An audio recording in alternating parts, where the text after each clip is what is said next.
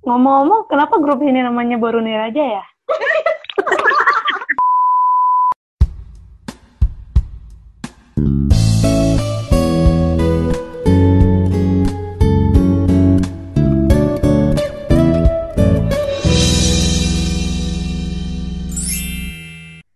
karena dari awal kita bikin grup ini udah bornir aja jadi udah nyaman aja tiba-tiba diganti ya nggak enak aja Ngomong-ngomongin nyaman, Cak. Kan dari segi nama, kok udah nyaman nih. Nama grupnya kan Baru Niraja. Nah, kalau dalam hubungan persahabatan di dalam Baru Niraja, nyaman nggak? ya nyaman lah kalau nggak nyaman ya pasti aku udah pergi Iya sih. Apa yang bikin kau itu nyaman? Tapi kau nggak sedang terjebak dalam komitmen kan?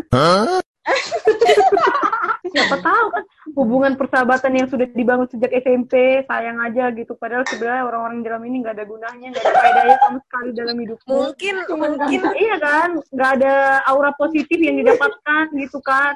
Cuman karena sayang Udah lama udah aja. lama gitu ya. Iya. sayang Nggak gitu kok. Soalnya aku merasakan gitu ya. iya kali 10 persennya iya termasuk 10% apa? 10% Berguna. Tommy tadi termasuk Berarti ada oknum tertentu di dalam grup ini. Jadi sebenarnya Enggak apa yang bikin nyaman, Cak? karena menurutku grup ini bisa lihat situasi maksudnya gini kalau dalam keadaan kita baik-baik aja kayak sekarang ya kalau misalnya saling bercandaan walaupun bercandanya agak kelewatan gitu menurut- menurutku ya biasa aja Kelewatan. gitu. Pasti itu pasti ke Shanti itu larinya. Tahu aku. tapi kalau misalnya aku nih punya masalah atau kayak dulu kayak dulu itu si Nomi lagi bingung nih dia antara resign atau enggak. Nah kita benar-benar bisa meluangkan waktu buat denger cerita si Yomi. Terus benar-benar kalau misalnya ada salah satu dari kita itu yang mengalami kesulitan kita ikut ini kayak ikut ngerasain juga gitu. Menurutku sih gitu misalnya kayak si Nomi dia bingung antara resign atau enggak. Nah kita kan ikut bantu kan. Jadi kita nggak ikutin eh, emosi si Naomi itu bosku gini gini gini gini gini. Tapi kan kita semua cari sudut pandang yang lain kan. Oh mungkin bosmu gini mi. Eh, coba deh minta maaf dulu. Siapa tahu dimaafkan. Ya memang ujung-ujungnya nggak dimaafkan sih malah dimaki-maki. Tapi kan kita kan ngasih Aku nggak minta maaf ya, mohon maaf. Tapi kan kita kan ngasih hal positif kan. Gitu juga dengan aku. Kalau misalnya aku bertanya gitu ada yang aku ini menurut kalian aku harusnya gimana ya? Gini gini gini gini. Ya harusnya gini loh Ca. Kalian ngasih solusi. Dan solusinya itu kalau misalnya aku lagi kesel sama orang pun kalian nggak mendukung nih aku jadi marah sama orang atau jadi jahat sama orang. Enggak aku kesel sama orang. Tapi kalian nggak ngedukung sifat aku yang yang lagi kesel gitu. Kalian malah kayak bilang mungkin gini loh cak. Mungkin dia lagi mengalami kesusahan atau kau lagi lagi sensitif kayak gini gini gitu kalau kita punya problem ya pastinya kan kita cerita sama orang. Satu yang ngerti diri Percaya. kita gitu. Yang kedua ngerti masalah yang kita hadapi gitu kan. Ya mungkin kalian ya belum tentu 100% lah ngerti masalah yang ku hadapi di kantor gitu kan. Tapi ya kalian at least ngerti lah. Maksudnya berteman sama aku udah lama. Setidaknya kan bisa kasih sedikit apa ya perspektif gitu. Gimana harus plus penghiburan. Yes, Iya, iya, iya, iya. right. Ya, Walaupun memang kita sama-sama pekerja, tapi kan maksudnya lain pekerjaannya beda-beda, pengalamannya juga beda-beda gitu kan ya. Aku pun kalau nanya eh, yang kayak gitu lebih eh, pas ya sama senior-seniorku di kantor gitu. Tapi ya maksudnya yang kayak belum cocok ya penghiburan segala macam. Kadang-kadang kita pun mau didengar gitu kan ya udah pas. Gak mungkin juga kayak curhat di Instagram gitu kan. Karena maksudnya kalau kita sembarang cerita sama orang, orang tuh tenang gitu menghakimi kita. Iya gak sih? Sama menjengkali Betul, betul. menjengkali kelemahan kita. Syukur-syukur kalau mereka kasih tahu atau kasih saran gitu. Ini malah kayak ke orang lain, oh si Nomi kayak gitu ya. bukan gitu juga sih banyak orang yang merasa ya elah baru segitu doang masalahnya udah gini gitu loh. Padahal kan kita itu butuh butuh dimengerti doang butuh didengarkan. Nggak semua orang bisa mendengarkan itu sih intinya. Setuju. Aku juga mengalami toxic di pekerjaan Bukannya aku seneng-seneng aja. aku senang karena bosku yang istilahnya siap pasang badan kalau aku itu salah gitu kan Ya maksudnya tapi berarti dari bosmu masih pasang badan buatmu ya. Si Naomi, badan siapa yang dipasang? Terus aku pasang senjata guys, mau memerangi aku guys. karena aku merasa kalaupun tadinya bosku nggak baik, aku benar-benar udah resign. Jauh hari aku udah resign. Karena menurutku pekerjaan yang ku jalanin sekarang itu berat dan padahal yang ku dapat nggak sebanding gitu loh, tau gak sih? Tanggung jawab itu besar. Terus dengan lingkungan juga yang kurang menyenangkan sih menurutku lingkungannya. Ada satu temenku, satu kerjaan, orang-orang kantor merasa kami itu benar-benar udah kayak teman sejati gitulah. Sampai satu ketika aku tipe orang kalau memang aku ngerasa udah deket sama dia, aku sebisa mungkin kalau dia minta pertolongan aku bakal bantu. Dia Terus akhirnya dia dibicarain sama orang-orang, ditawarin makanan sama dia, dia nggak mau. Semua pada ini ke dia, ngedumel-dumel gitu. Akhirnya aku ngomong gini, ya udah sih, nggak usah terlalu milih-milih mbak. Nah dia sakit hati di situ. Akhirnya dia, dia tapi dia diem, diem aja nggak ngomong apa-apa nggak. Udah gitu dia langsung pergi ke ruangannya kan. Eh, aku aku ajak pulang bareng, dia nggak mau. Tiba-tiba dia nggak mau. Terus selama dua minggu itu aku selalu ngajak dia, mbak bareng yuk ke kantor, bareng yuk ke kantor. Tapi dia nggak mau. Semenjak aku ngomong gitu, dia jadi berubah. Kayak musuhin gitulah. Akhirnya satu ketika waktu aku rencana mau menikah itu, terus dia tiba-tiba bilang gini sama temanku, teman satu kantor juga. Dia udah ngerencanain kalau dia itu nggak bakal datang ke pestaku. Kan mestinya nyampe ini kan kita jadi kesel gitu kan. Kecuali gini beda cerita kalau dia nggak kita kita pesta terus dia nggak datang terus pas di kantor maaf ya aku nggak datang soalnya baru kan enak gitu kan tapi dia udah jauh-jauh hari ngomong ke temanku suruh bilang ke aku kalau dia nggak bakal datang aku pengen sih ngomong ke dia kenapa sih uh, harus kayak gini kita ya udah sih jangan kayak gini lah. Aku pengen ngomong gitu tapi setiap dia ini setiap ketemu dia dia kayak udah ngasih kesan yang yang nggak suka gitu deh. Oh ya udah daripada aku pusing capek, stres sendiri. Karena aku tipe orang memang yang mudah ini kan, mudah jadi pikiran negatif apa gini, apa gini gitu kan. Yeah. Mudah terpengaruh juga sama orang. Akhirnya ya udah daripada aku capek, jadi aku nggak nggak ini lagi. Terus kalau misalnya papasan di kantor, ya udah lewat gitu aja. Karena aku udah berusaha ya, aku udah berusaha buat buat kenapa sih kita gitu. Karena selama dua minggu juga setelah kejadian itu aku selalu ngajak dia, ayo mbak bareng mbak. Dia nolak gitu ya. Tapi kalau seandainya gitu. mungkin suatu saat ada kesempatan yang tepat untuk bisa uh, nanya ke dia, iya maksudnya untuk lebih ke tepatnya sih menurutku untuk nanya kenapa gitu. Kalau aku jadinya gini Rin prinsipnya, memang sih kita manusia pasti ada rasa egois masing-masing ya tapi aku sekarang nggak tahu ya karena sekarang aku masih kesel. Sampai detik ini aku masih kesel. Yang nggak tahu deh ntar hatiku jadi berubah apa gimana nggak tahu. Bahkan gara-gara dia itu dulu gara-gara aku capek mikirin itu ya selama dua minggu itu aku demam dan nggak masuk kerja. Cuman gara-gara mikirin itu. Wow demi apa sampai dia bisa membuatmu demam kayak gitu cak? Seberharga itu dia buatmu ya? Enggak bukan karena gitu Rin. Aku tipe orang memang kalau aku udah apa ya udah deket ya ini. Udah ah, merusak. sedih. racunnya itu merusak sistem imunmu cak. Nangis cak ya ampun. Cak be strong be strong. Banyak sedih katanya berarti seterikat itu segitunya ikatannya dia gitu relasinya dia dulu mungkin udah saking dekatnya dan ternyata sekarang dia kehilangan teman itu gitu kan enggak enggak enggak sepositif itu dia sakit hati oh, no. dalam hati gini. dalam hati ih ya ampun kurang ajar banget ada aja manusia yang kayak gini kejamnya gitu loh baik lagi nih loh kalau ada orang yang buatmu sakit hati kalau dia bukan orang yang terlalu berarti buatmu kayaknya kok nggak akan se iya, sakit hati se sesakit itu gitu rasanya enggak aku, karena aku orangnya sensitif ya aku tetap sakit hati Deny denied. Aku kadang orang suaranya tinggi juga aku sakit hati, Ren. Itu memang kelainan mental Anda sekali. Ya maaf, we. orang kan punya kelemahan masing-masing. Tapi ini lah kan diakini aku.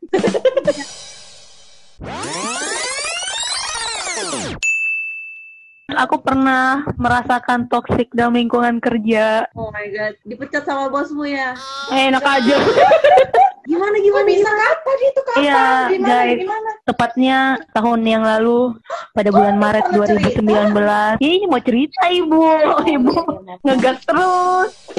Intinya guys setelah 2019 aku lulus kuliah fresh graduate yang memang masih benar-benar fresh waktu itu aku kerja pekerjaan pertama kalian tahu semua di dunia riset dan gimana hektiknya dunia riset itu mungkin udah pernah aku ceritakan ya yang kayak memang benar-benar workloadnya luar biasa padat dan memang menghadapi orang-orang yang sebelumnya bukan hanya orang-orang kantor ya karena memang kita harus dibiasakan uh, apa ya menghadapi dunia eksternal termasuk pemerintah gitu kan sama ya pejabat dan segala macam dan media itu satu. Yang kedua tantangan di apa ya pekerjaannya itu sendiri yang karena basicnya aku S1 kebijakan publik S2-nya juga hukum terus kerjanya jadi ngurusin ekonomi daerah itu yang kedua. Terus yang ketiga apalagi ya kayaknya dua itu dulu deh.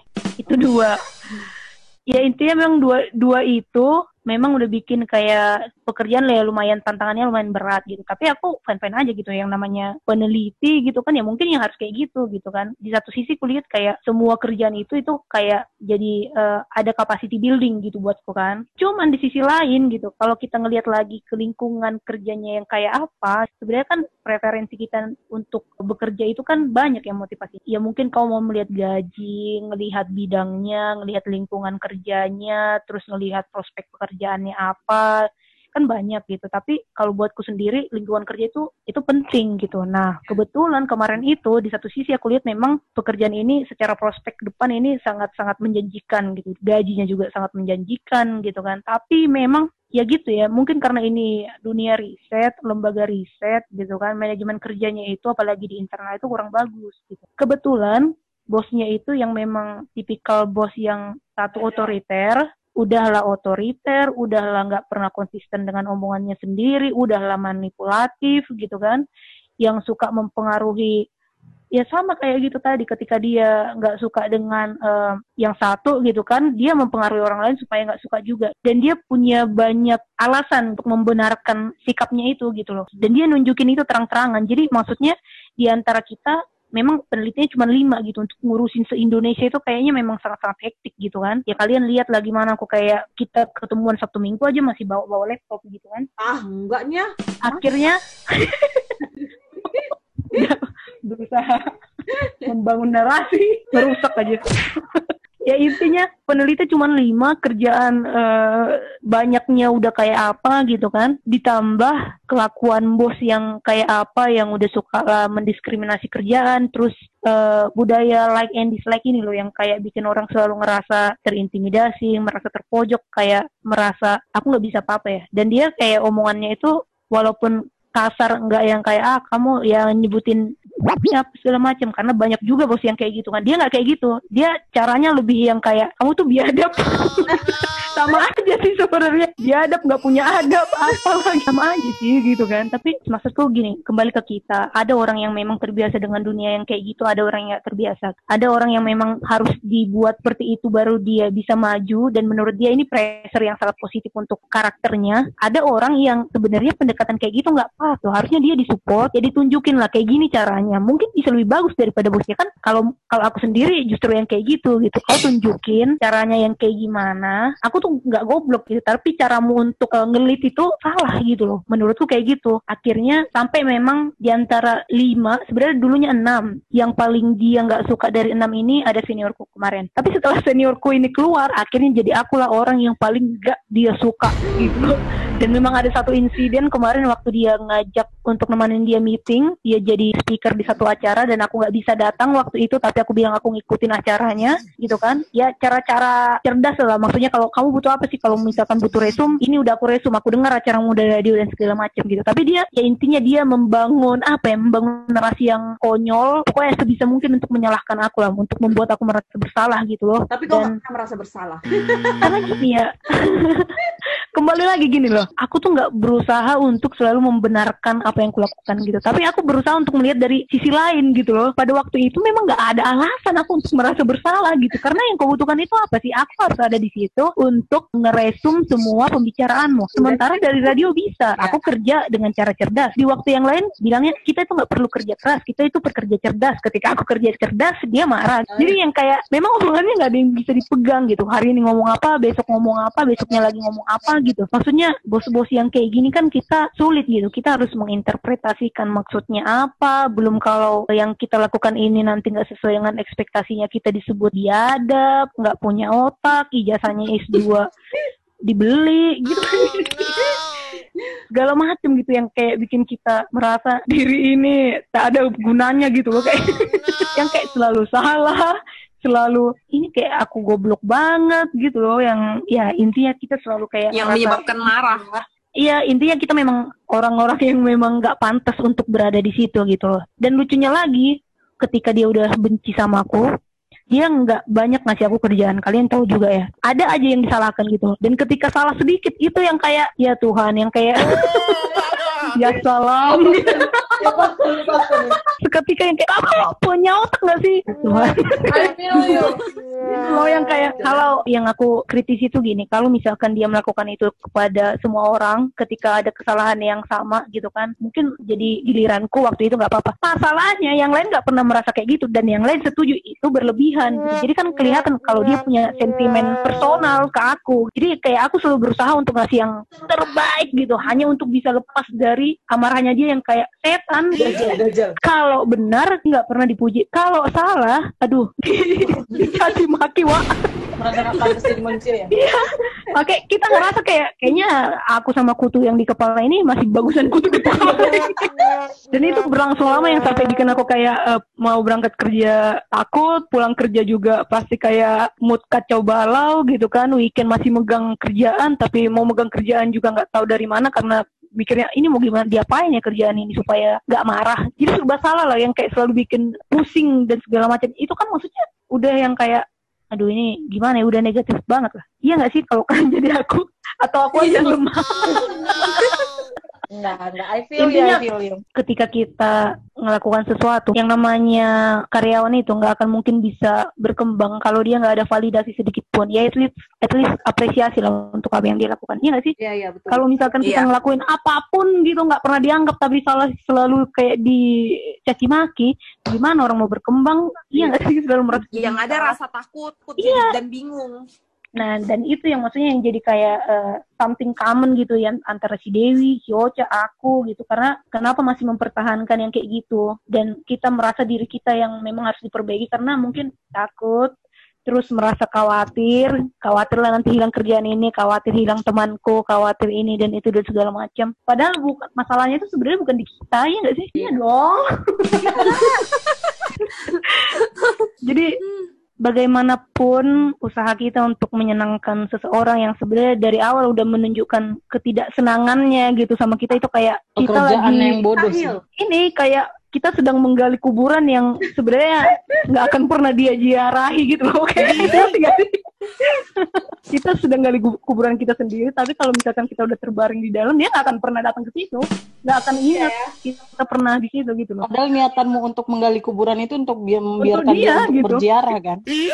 jadi memang aduh benar-benar orang yang toksik lah. Ya kembali lagi. Kalau menurutku untuk ukuran aku yang pengecut bermental lemah ini yang idealnya harus ditunjukkan eh, apa ya kayak gini loh caranya gitu. Daripada harus otoriter ngomong keras dan kasar mungkin buatku yang kayak gitu menurutku toksik nggak tahu mungkin menurut orang lain itu wah itu sesuatu yang bagus pendekatannya militeristik. Itu memang yang dibutuhkan oleh mini- milenial hari ini. Kan ada juga yang kayak gitu kan. Padahal kau bukan bukan orang milenial ya, orang zaman batu kan? bukan aku baby boomers. Ya maksudnya kita harus sadar lah kayak sama diri sendiri. Kalau memang ya kayaknya ini udah terlalu toksik ya untuk dijalanin udah terlalu capek gitu kan. Ya daripada terlalu lama di zona yang kayak gitu ya kabur lah. Bukan berarti kita nggak mampu ya. Tapi ya memang mental health itu penting Berdasarkan pertimbangan yang panjang dan cukup matang, aku memutuskan untuk keluar dengan baik-baik tetap. Karena aku adalah orang yang beradab, tidak seperti yang dia pikirkan. Jadi itu waktu kemarin mengajukan resign otomatis ke bosmu itu dong. Yes. Gimana? Responnya gimana? Terima kasih Naomi. Akhirnya kamu keluar juga. Dia bikin celebrate nggak? Enggak, Pak ini surat resign saya dan segala macem gitu kan. Dia nggak nanya kenapa dan segala macem. Dia yang kayak em, diam sejenak terus. Oh ya udah, saya baca dulu ya Naomi. Dia senyum. Oke. Itu kan Jumat. Seninnya tanggal berapa itu? Katakanlah tanggal 4. Dari mulai tanggal 4 sampai aku resign akhir bulan. Aku Nggak nggak dicakapi, guys. Oh my god. Jadi hari terakhirmu kerja ada pamitan nggak? Enggak lah. Sama sekali. Sebenarnya ada waktu gajian, tapi itu kayak masih berapa hari kan setelah itu baru aku keluar. Dia bilang, e, Naomi kamu tahu kan di surat perjanjian itu ada sebelum dua tahun itu e, ada ada kewajiban untuk mengabdi di dalam e, internal kita kita ini selama dua tahun. Dia bilang iya pak saya tahu gitu kan. Terus kenapa kamu kayak gini? Kamu kan orang hukum kamu ngerti ini segala macam. Kau suka itu kamu nggak ngerti gini gini gini gini gini gini gini. Dia bilang gitu kan. Nah, nah sebenarnya waktu aku mengajukan resign itu dua hari kemudian temanku yang lain juga mengajukan resign. Jadi mungkin dia kayak triple kill gitu loh. Jadi semua perempuan ini udah dari lima guys. Tinggal dua orang laki-laki penelitinya. Makanya sebelum aku masuk temanku itu kan yang dipanggil duluan. Dia dikasih omongan kayak gitu nangis. Aku dong masuk. Aku nggak mungkin nangis karena omongan dia itu terlalu goblok untuk ditangisi. iya guys. Dia bilang kayak ada kan kewajiban dua eh, dua tahun untuk mengabdi di dalam? Padahal itu misalkan itu pasal 9 pasal 10 nya gini ketika eh, ada kondisi-kondisi di luar ketentuan di atas maka cara-cara pengajuan resign adalah satu bulan sebelum tetap aja bisa ya. keluar. Ya tetap aja bisa gitu loh. Kau jangan memperdebatkan hal kayak gini sama aku karena aku mikirnya kayak gitu toh. Ya ya ya ya ya ketika kita ditinggalkan sama orang-orang yang mungkin kita percaya dan bukan sekali itu berulang kali. Harusnya kita introspeksi diri nggak sih kayak Yes, yes. apa? Aku gitu yang salah